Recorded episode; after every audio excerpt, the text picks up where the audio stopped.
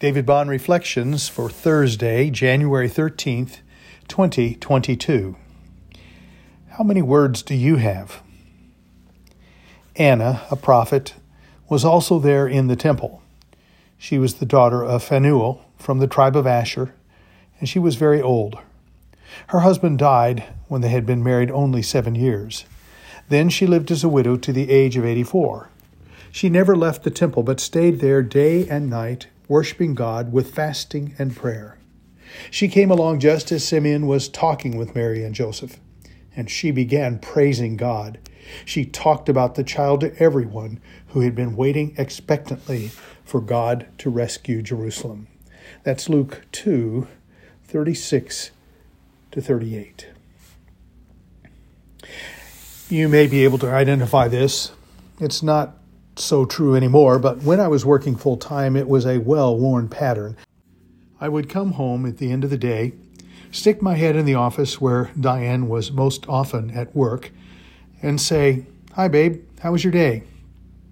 All I really wanted was to acknowledge her, let her know that I was home, and receive a condensed executive summary of her well being at the moment.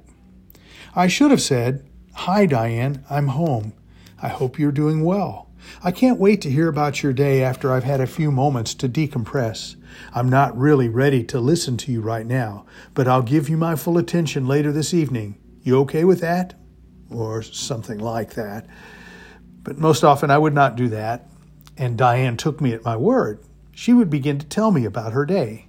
I'm not a details person, and she is.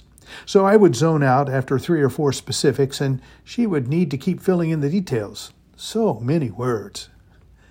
I shouldn't talk, because I do. I do talk. At least I did talk for a living. As a pastor, I would lead, teach, preach, counsel, direct, and advise regularly. I had lots of words and used them in fact, I have so many words that today I find the hard drive in my head spinning furiously, seeking the word that I know is there but can't quite bring to mind. But I digress. Words. How many do you have? How do you use them? Anna apparently had many words. She used them to praise God, worshiping and praying day and night. And once she saw the baby Jesus, she used her words to tell people about the child. Can you imagine what she said? Did she talk about how cute he was? Maybe, maybe not. I'm not sure that that was an item of conversation in those days. Did she talk about how Simeon blessed the child and spoke his prayer to God upon seeing him? Did she point people to the prophecies of Scripture and tell them that this Jesus was the promised one? Did she talk about what it meant that the Messiah had come? that Scripture had been fulfilled, that God had broken his 400 year silence. It's easy to get into a conversation these days. Mention COVID, ask about families' health, comment on masks, vaccines, or mandates. You're likely to unplug a pent up spew of words, all emotionally laden and charged. But what if we would learn to see Jesus at work in our lives? What if we would marvel at his grace toward us? What if we made a point of bringing people words of grace and life?